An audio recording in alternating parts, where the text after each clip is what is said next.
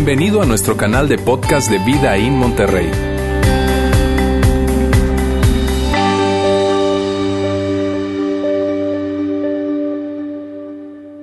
¿Cómo están? Buenas tardes.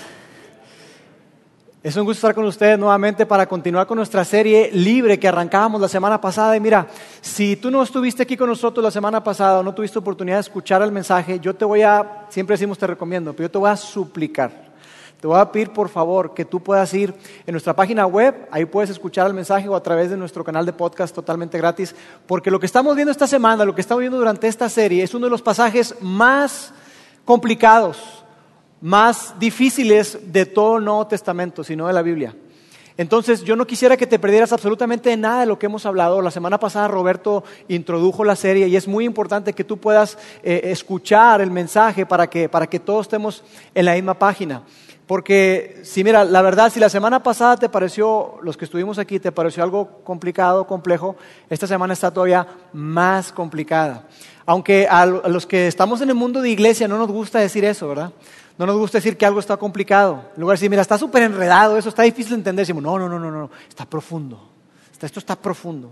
No, no, esto es carne, eso es carne. Así decimos los cristianos, eso es carne, no es lechita.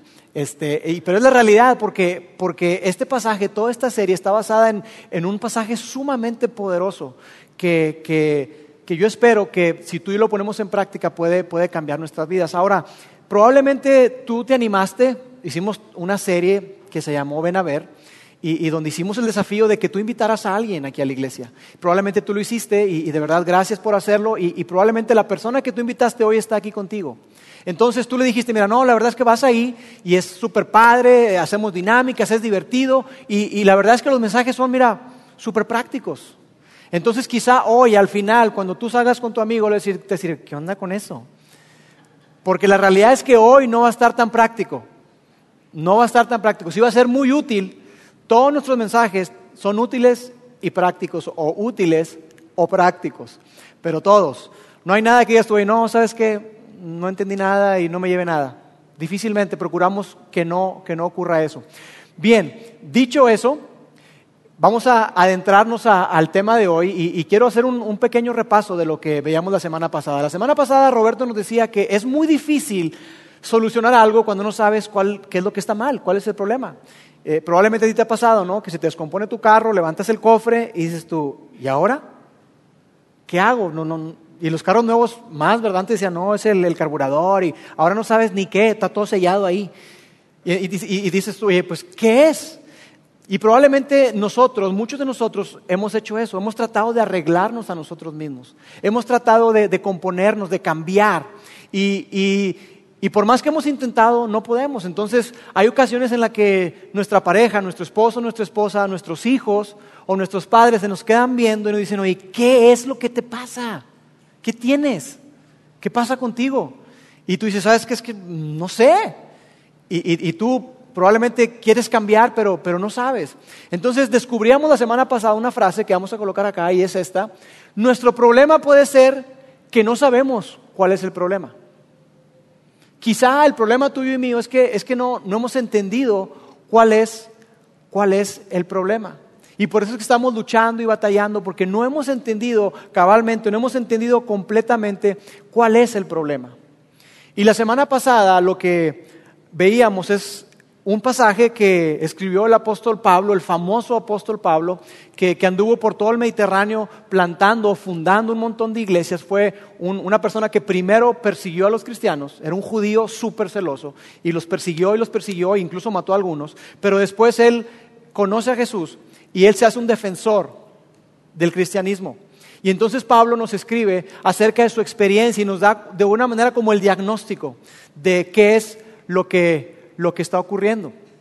Entonces lo que vamos a ver hoy es hacer un pequeño repaso en esta primera parte para ver qué es lo que dice Pablo con respecto a eso. Y mira, si tú eres un seguidor de Jesús, un eh, cristiano, católico, una persona que te consideras que abrazas los principios y las enseñanzas de Jesús, un momento en tu vida donde tú entregaste tu vida a Dios, a, Jesús, eh, tú tienes que abrazar esto que vamos a ver hoy, porque es sumamente importante.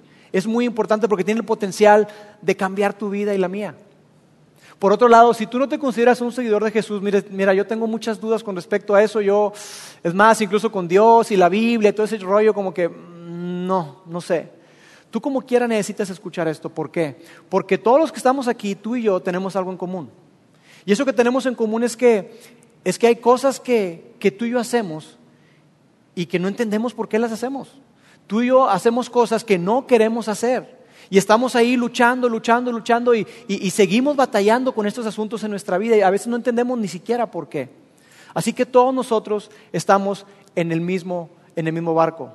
Y yo quisiera que arrancáramos hablando acerca de qué es lo que dice Pablo, cuál es el diagnóstico que Pablo nos da con respecto a por qué tú y yo hacemos las cosas que no queremos hacer. Y esto es lo que dice Pablo. No entiendo qué me pasa. ¿Te identificas con eso, verdad? No entiendo qué me pasa pues no hago lo que quiero, sino lo que aborrezco.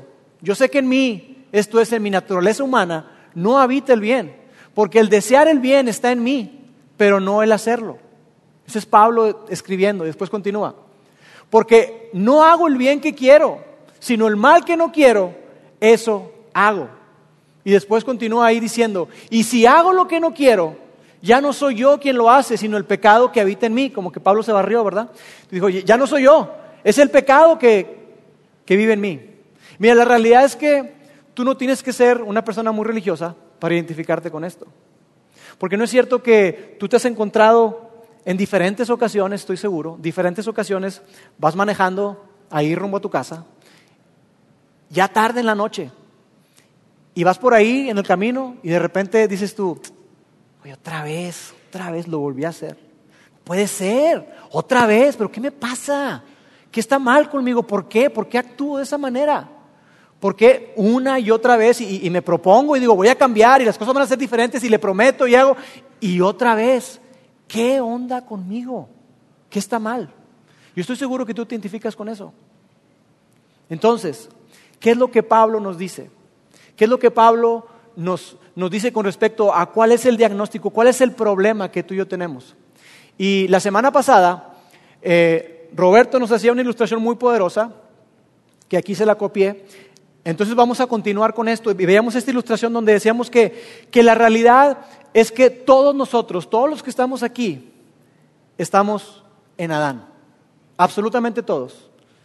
Billy Graham, un gran predicador, el Papa Francisco, el Papa Juan Pablo, Lady D, Lady Gaga, todos, absolutamente todos, todos estamos aquí. Yo, mis hijos, mi esposa, absolutamente todos estamos aquí.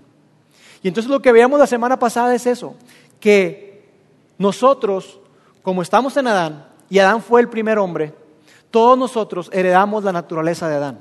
Una naturaleza caída, una naturaleza pecaminosa, una naturaleza que, nos lleva a ti y a mí a, pecar, que estamos eh, traemos la culpa del pecado, traemos la condenación del pecado y de alguna manera tú y yo estamos dominados.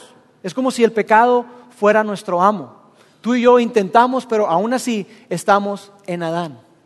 Y eso es lo que veíamos la semana pasada a través de esta ilustración, que a través de Adán entró esta palabra que está aquí, que no nos gusta, entró el pecado.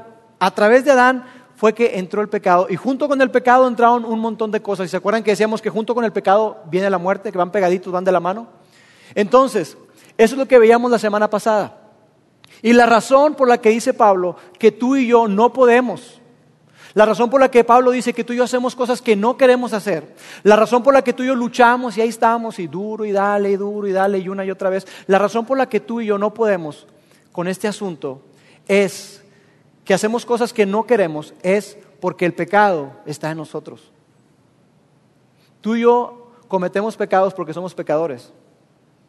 No somos pecadores porque, tengamos, porque hagamos pecados. ¿Sí me explico? Nosotros nos brota porque somos pecadores, porque heredamos una naturaleza de Adán. ¿Sí?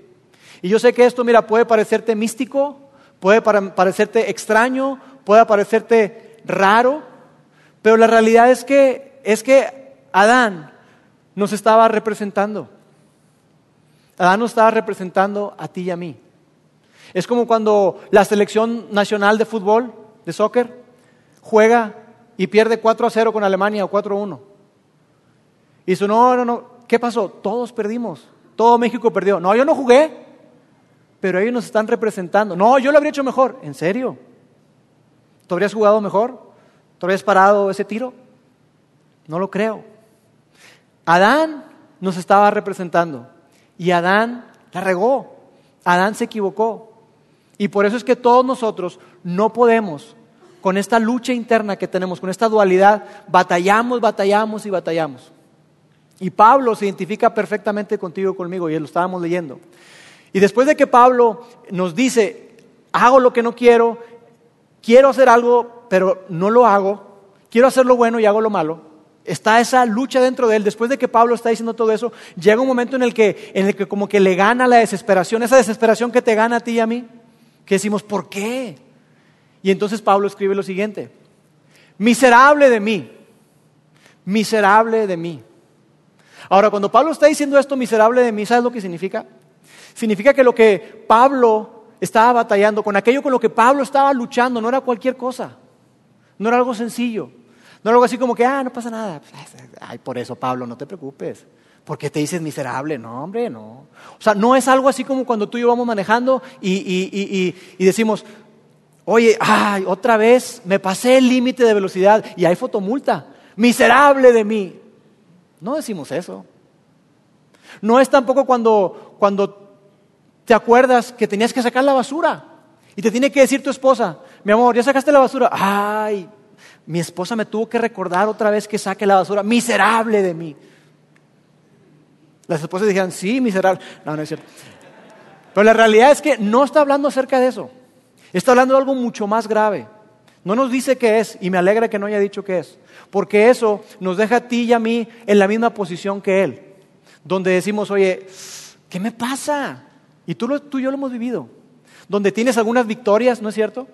Donde tienes algunas cosas donde tú vas ganando y te sientes como que voy ganando, ya tengo tres días de no fumar, ya tengo dos días de no enojarme, ya tengo tanto tiempo y otra vez y como que parece baile, ¿no? Pasito para adelante y dos para atrás y ahí estás. Y dices tú, pero ¿por qué?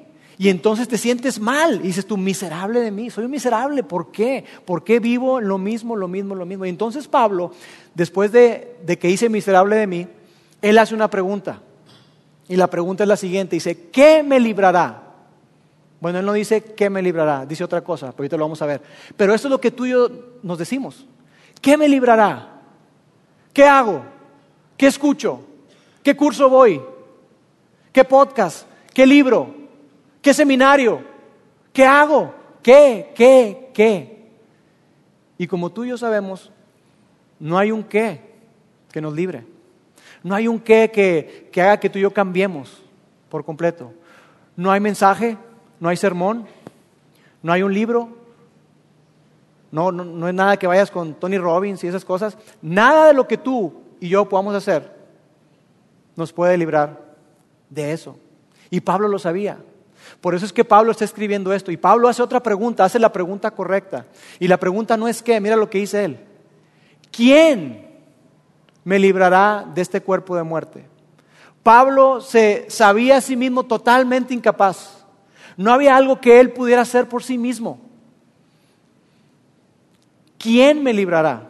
Porque no se trata de, qué, sino de quién. No se trata de que le eches ganas.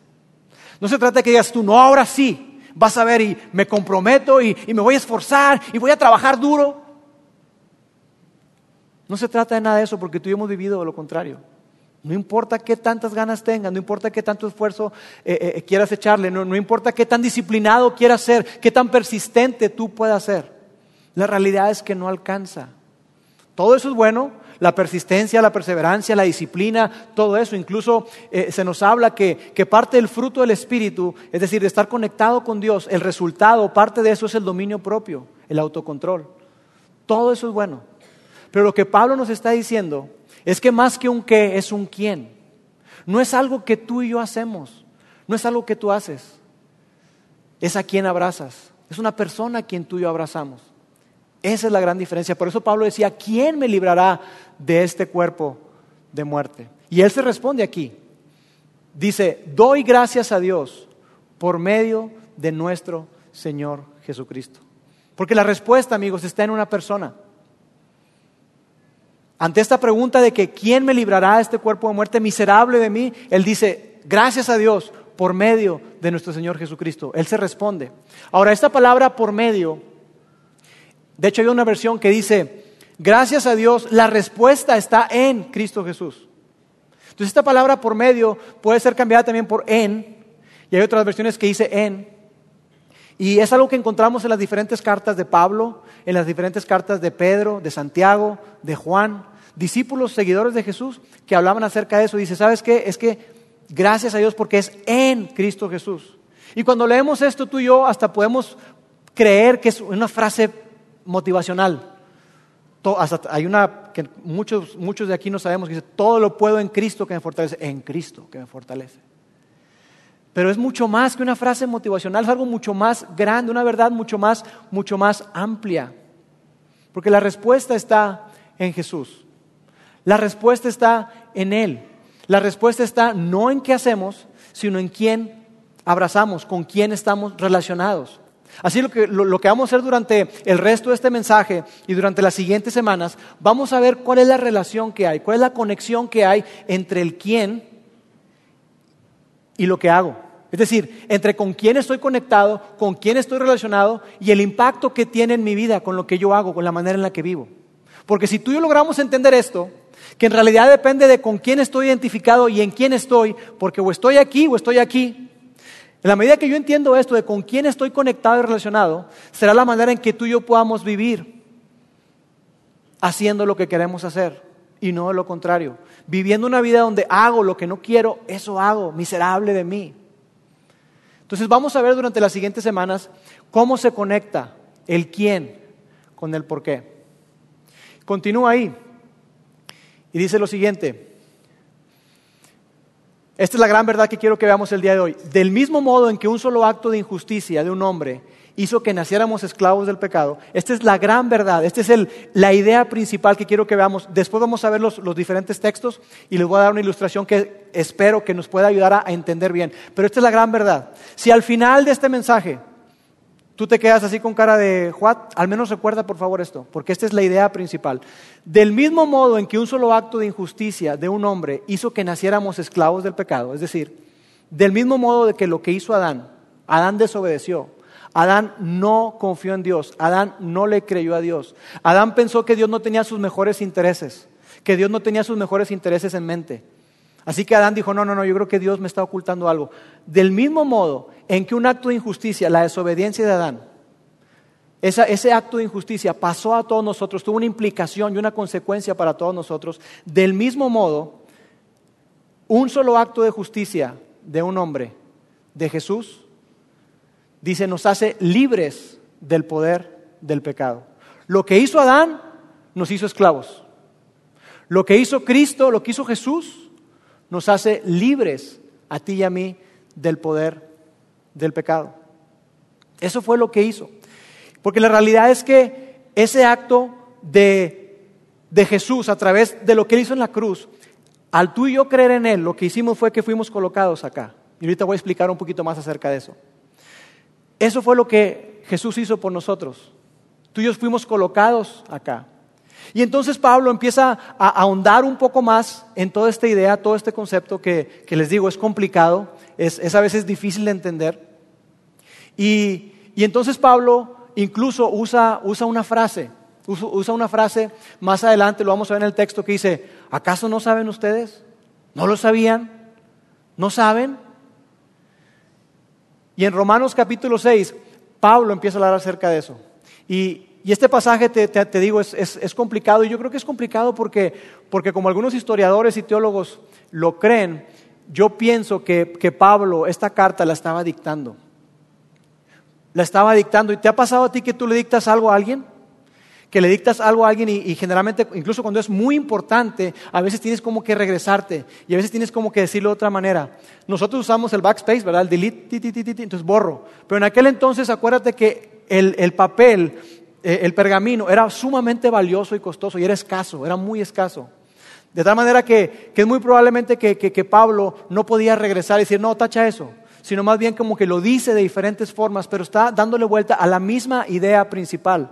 Pablo nos está hablando acerca de qué es lo que ocurre y qué fue lo que ocurrió cuando fuimos nosotros, estábamos en Adán y ahora somos trasladados a Cristo. Entonces vamos a ver qué es lo que dice Romanos capítulo 6. Dice así el versículo 2. Nosotros hemos muerto al pecado. Entonces, ¿cómo es posible que sigamos viviendo en pecado? ¿Cómo es posible? Y yo sé que más de uno, como yo diríamos, no, yo te digo, ¿cómo es posible? Yo te explico. ¿Quieres ver? Sígueme. Sígueme un día y mira, te vas a dar cuenta, pero así, de cómo le hago para pecar. Es más, la realidad es que es, tan, natural, es tan sencillo, que yo no tengo que, poner una alarma en mi teléfono. decir, recuerda pecar hoy. No, simplemente se me da. Es la realidad. Yo te puedo decir cómo un seguidor de Jesús peca. Ve mi vida. Porque todos hacemos lo mismo. Y entonces, ¿qué pasa? Que al final del día hay cosas que yo hice por las cuales me siento mal y que yo sé que ofendí a Dios. Y entonces yo llego y yo oro y le digo, Dios, perdóname. Perdóname porque, porque te ofendí, perdóname porque hice cosas que no debía haber hecho, dije cosas que no debía haber dicho, pensé cosas que no debía haber pensado, vi cosas que no debía haber visto probablemente, sea lo que sea. Porque a mí me enseñaron de niño que yo podía tener acceso directo a Dios y que yo podía llegar con Él, confesarle mis pecados y que Él me perdonaba. O quizás si tú vienes de otro contexto, un contexto católico, por ejemplo, quizá tú lo que haces es que tú vas con un sacerdote, vas con un padre y, le confiesas tus pecados a él. Y él te dice, ¿sabes qué? Sí, tus pecados son perdonados. Pero la idea, amigos, es que todos nosotros, tú y yo, lo que hacemos es que llegamos con una tina llena de pecados y la vaciamos y la vaciamos ahí. Eso es lo que hacemos. Pero aquí lo que nos está diciendo Pablo no es cómo le hacemos para pecar. ¿Cómo le haces tú para pecar? Él no está diciendo eso. Él está diciendo, ¿cómo es posible que si tú ya moriste al pecado, y tú, ¿qué? ¿Ya morí ¿Qué es eso de morir al pecado? Dice, ¿cómo es posible? ¿Por qué? La pregunta es ¿por qué? ¿Por qué sigues pecando? ¿Por qué sigues haciendo eso? ¿Por qué sigues maltratando a tu esposa? ¿Por qué sigues maltratando a tus hijos? ¿Por qué, ¿Por qué sigues adicto a esas cosas que tú sabes que, que debes de romper? ¿Por qué sigues comportándote de la manera que te comportas? ¿Por qué? ¿Por qué? ¿Por qué? Esa es la pregunta que Pablo nos está diciendo. El cómo, él ya lo sabía. Por eso nos está escribiendo esto. Él ya lo sabía. Entonces Pablo es como si, si él reflexionara, digo, como si le estuviera dictando, a ver, ¿cómo, cómo lo dije? ¿Cómo, ah, sí. Y entonces él dice, y, introduce esa frase que te digo, no sabía. Dice aquí, ¿acaso no saben ustedes? ¿Acaso no lo saben? A lo que probablemente tú digas, no, no, no sabía. Yo pensaba que bueno, pues sí, te, estoy entendiendo y me dices que soy pecador y todo, y, bueno, pues yo peco, ¿verdad? ¿Qué esperabas? No soy tan pecador como él, pero, tampoco soy tan bueno como ella, ¿verdad? Pero entonces, pero pues sí, pues yo, yo, yo peco y, ¿qué puedes esperar de mí? Pero la realidad lo que, lo que Pablo está diciendo es, ¿y ¿acaso no saben que hay mucho más a través de la muerte de Jesús? ¿Acaso no saben que hay mucho más empaquetado en esa gran verdad de que, de que a través de la muerte de Jesús, a través de lo que Él hizo por nosotros, hay mucho más que perdón de pecados y una vida eterna el día de mañana que nos muramos.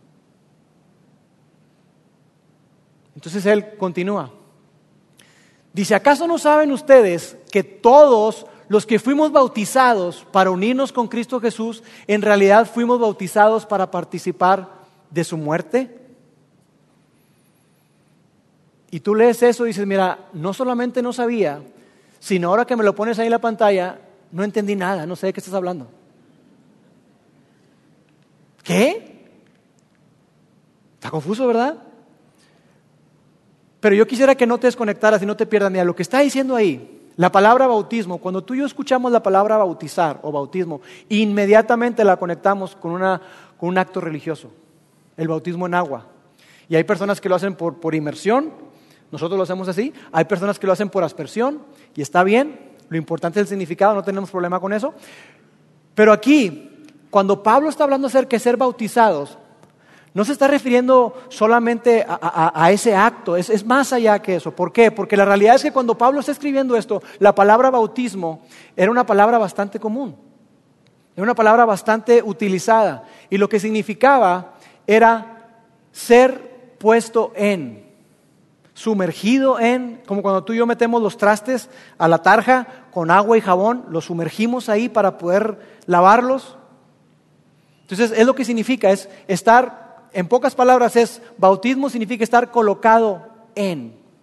Entonces, ¿cuál es la implicación para nosotros? Y lo ilustro de esta manera. Lo que quiere decir es que, así como por Adán, por estar en Adán, todo lo que es verdad para Adán y aplica para Adán, aplica para ti, para mí, porque venimos de Adán. Del mismo modo, cuando tú y yo depositamos nuestra fe en Jesús, somos trasladados, no por algo que hagamos hecho nosotros, no por algo que nosotros hayamos hecho o, o porque fuimos buenos, no, simplemente por depositar toda nuestra fe y nuestra confianza en Jesús, en lo que Él hizo por ti y por mí en la cruz. Cuando hacemos eso, depositamos nuestra confianza en Él, somos trasladados en Cristo Jesús. Ahora estamos en Cristo, estamos dentro, estamos sumergidos. ¿Sí me voy a entender con eso? Eso es lo que está implicando ahí. Entonces Pablo nos está diciendo, hey, mira esto, ¿acaso no sabes tú?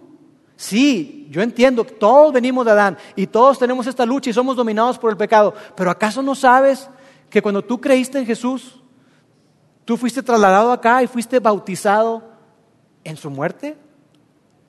Es como si tú hubieras estado ahí, crucificado juntamente con Jesús. Y tú me escuchas y dices, no, espera, espera, espera, yo no estuve ahí. Tampoco estuviste acá. No estuviste cuando Adán pecó. Y sin embargo heredamos todas las consecuencias de Adán. No estuvimos acá cuando Cristo murió. Pero es como si hubiéramos estado y todos los beneficios obtenidos de lo que Jesús hizo por nosotros, ahora es verdad para ti y para mí. Continúa y dice así, pues hemos muerto y fuimos sepultados con Cristo mediante el bautismo. Y tal como Cristo fue levantado de los muertos por el poder glorioso del Padre, ahora nosotros también podemos vivir una vida nueva.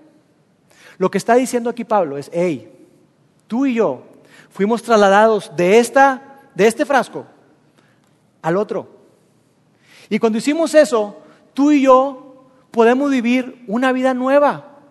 Cuando Dios hizo eso por nosotros a través de Jesús, tú y yo podemos vivir una vida nueva a través de lo que Él hizo por nosotros. Entonces déjame decirlo de otra manera compacta o resumido. Pongo esta frase. Todos los beneficios obtenidos por la muerte y resurrección de Cristo han sido aplicados a nosotros porque estamos en Él. Todos los beneficios. Así como todas las implicaciones negativas por estar en Adán aplicaban para nosotros, ¿verdad? Y tú no batallas para pecar y yo tampoco porque venimos de acá. Todas las consecuencias se aplicaron para Adán, para nosotros por Adán. Todos los beneficios de lo que Jesús hizo por nosotros aplican para ti y para mí. Todos, absolutamente todos. Eso es lo que nos está diciendo. Y otra cosa importante es que esto, en cierta forma, tú y yo ya lo creemos.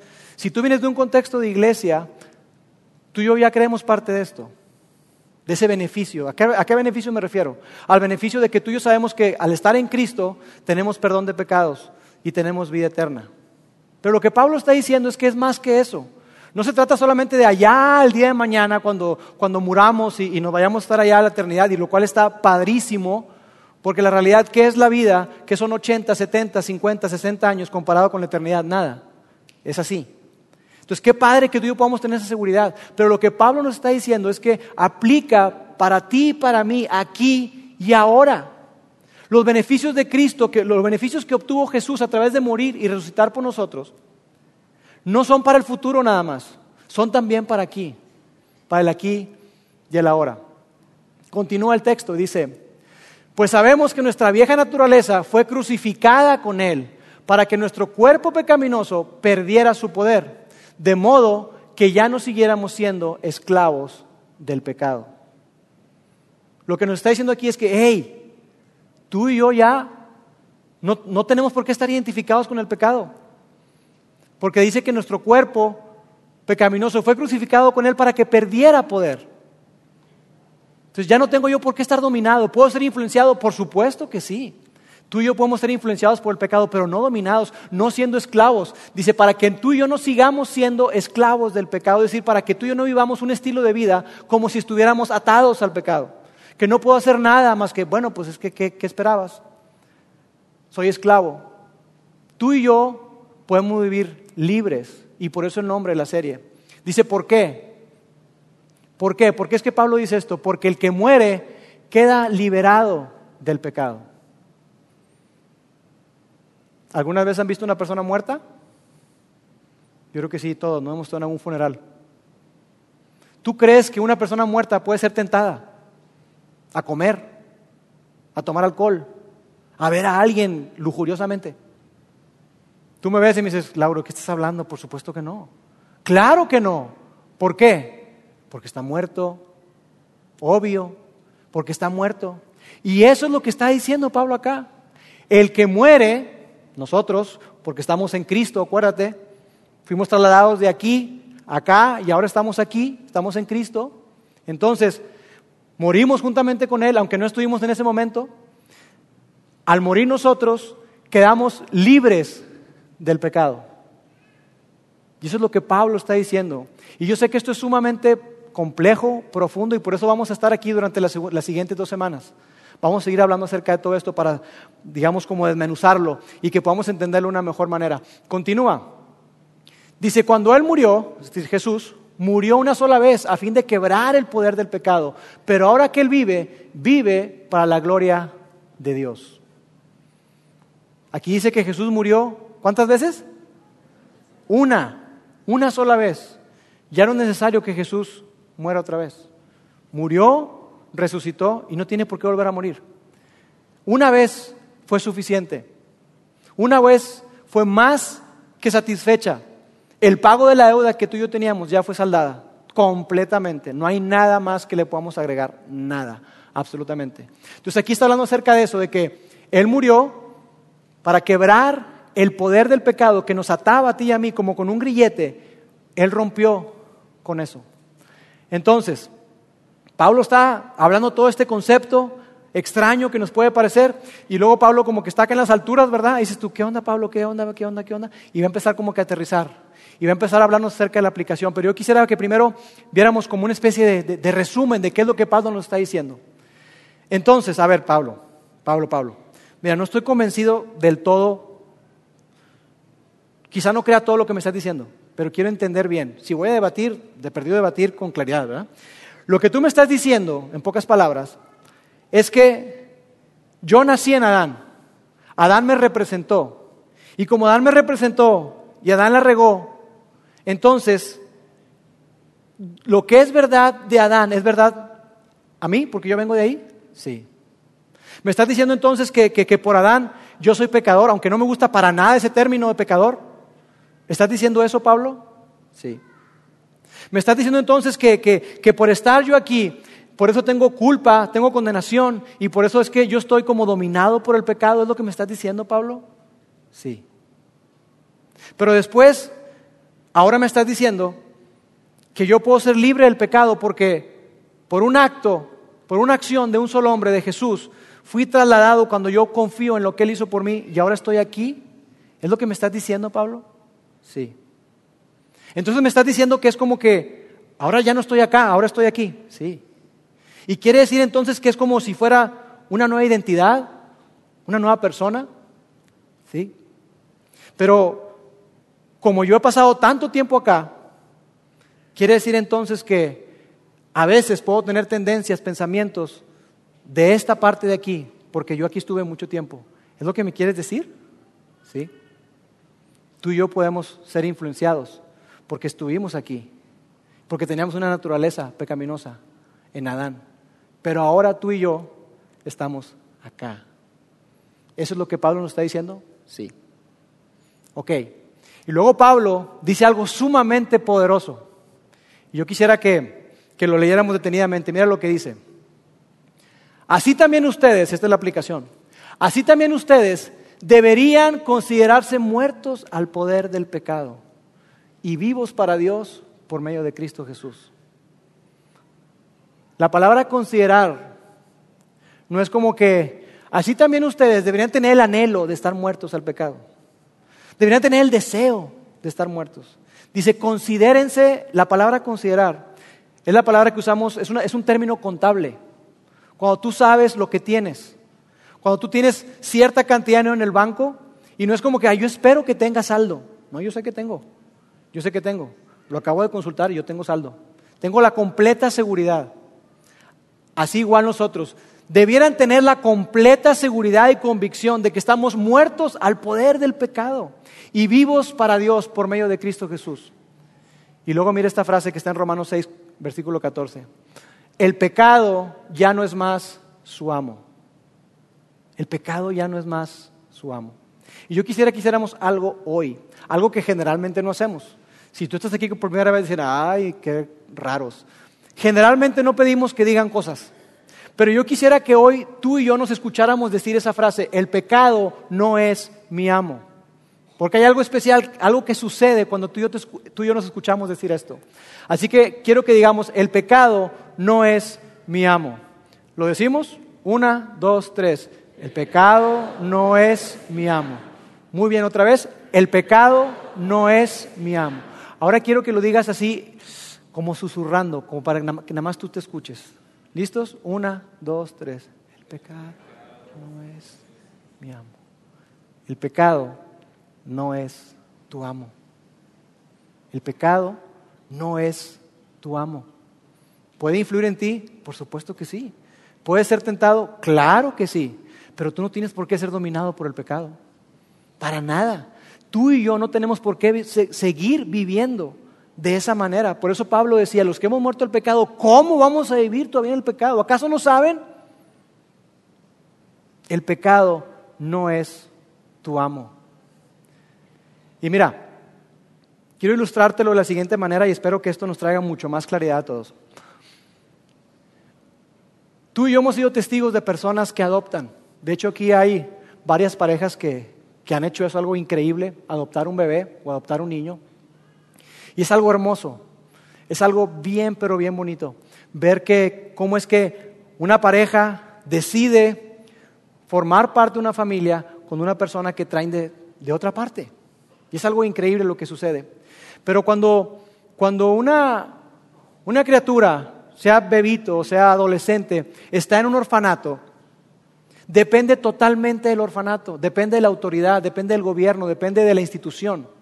De tal manera que cuando es bebito, pues le dan de, comer, pero cuando es más grande, el niño tiene un horario de comida, tiene un horario para dormir, tiene un horario de jugar, tiene un horario para todo.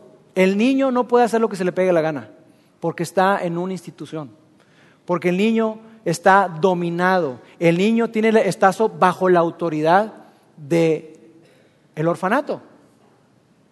Pero luego llega una familia, llega una pareja y con una sola firma, a lo que tú miras, no, ¿cuál una? Fueron un montón, ¿verdad? Con un montón de firmas y de trámites y demás, en un momento así, ese bebé, sin saberlo, sin estar consciente, sin pedirlo, sin levantar la mano, en un momento así, la institución perdió toda autoridad sobre ese niño, sobre ese bebé. De tal manera que con costumbres y todo, cuando están más grandes, ¿no? Tienen costumbres y todo, y, ha habido casos de, niños que, guardan comida en el cuarto cuando llegan a, a, esta nueva familia, porque por las carencias que tuvieron, lo que sea. Pero con todo y eso, con esa sola firma, con ese documento legal, ese niño ya no le pertenece a la institución ni al gobierno. Así que por más extraordinario que haya sido la experiencia o más mala que haya sido la experiencia, esa gente del orfanatorio puede llegar y le puede mandar un mensaje de texto, puede mandarle un correo, puede llamarle por teléfono, puede incluso presentarse a la puerta y decir, hey, vengo por el niño. ¿Y sabes qué va a pasar? Que los papás de ese niño y el hermano mayor de ese niño van a decir, no, tú no te lo puedes llevar. Ese niño es mío, me pertenece, es mi familia, ahora está conmigo. ¿Sabes lo que eso significa? Y te pongo esta ilustración, porque eso es exactamente lo que Dios hace con nosotros. A través de una sola transacción, la muerte de Jesús y de que tú deposites tu fe en Él, tú eres trasladado de aquí acá. Y puede venir el pecado, claro que puede venir. Y te puede querer tentar. Y te puede querer que hagas cosas. Pero tú tienes todo el derecho y toda la autoridad para decirle, tú no eres mi amo. Yo estoy en Cristo. Yo le pertenezco a Cristo. Tú no tienes por qué querer dominarme. Yo soy libre. Soy totalmente libre. ¿Sí lo ves? Eso mismo ocurrió contigo y conmigo cuando depositamos nuestra fe en Jesús. Así que lo que yo quisiera que hiciéramos esta semana es que imagináramos cómo sería nuestra vida si viviéramos con esa conciencia, con esa realidad. Si nos recordáramos todo el tiempo, el pecado no es mi amo. Y que entendiéramos que hay un Padre Celestial que nos ama, que no solamente te da permiso de que digas eso, sino que te impulsa y te dice, dile, el pecado, tú no eres mi amo, tú no eres mi dueño. Yo le pertenezco a Dios, yo estoy en Jesús, yo estoy en Cristo. Imagínate cómo sería tu vida y la mía si viviéramos de esa manera. Si cada vez, incluso hoy, en un ratito más, saliendo de aquí, tú vas para tu casa y recibes esa llamada, recibes ese texto de esa persona que tú no tienes por qué estar viendo. Si tú eres tentado a hacer tal o cual cosa, imagínate cómo sería nuestra vida si tú y yo nos detenemos y decimos, hey, yo no tengo por qué obedecer a eso, yo soy libre. Yo no tengo por qué ser esclavo de nada de eso. Yo soy libre. Así que lo que quiero que tú y yo hagamos esta semana es que de alguna manera, con nuestras propias palabras, podamos decir algo similar a esta frase que vamos a colocar acá. El pecado no es mi amo. Estoy muerto al pecado, pero vivo para Dios. Estoy muerto al pecado, pero vivo para Dios. El pecado no es mi amo de alguna manera tienes que decirte eso constantemente, todo el tiempo, porque tú y yo seremos tentados todos los días, pero podemos vivir libres cuando estamos conscientes de eso, cuando sabemos eso, cuando nos contamos y nos consideramos muertos al pecado, pero vivos para Dios. Permíteme orar. Dios, gracias porque tú nos has hecho libres en Jesús. Gracias, Padre, porque en tu palabra encontramos estos textos que pueden ser rebuscados, que pueden ser confusos, que pueden ser complicados, aunque nos guste llamarle profundos. Pero Padre, gracias porque podemos entender que nosotros no tenemos por qué seguir viviendo dominados por el pecado.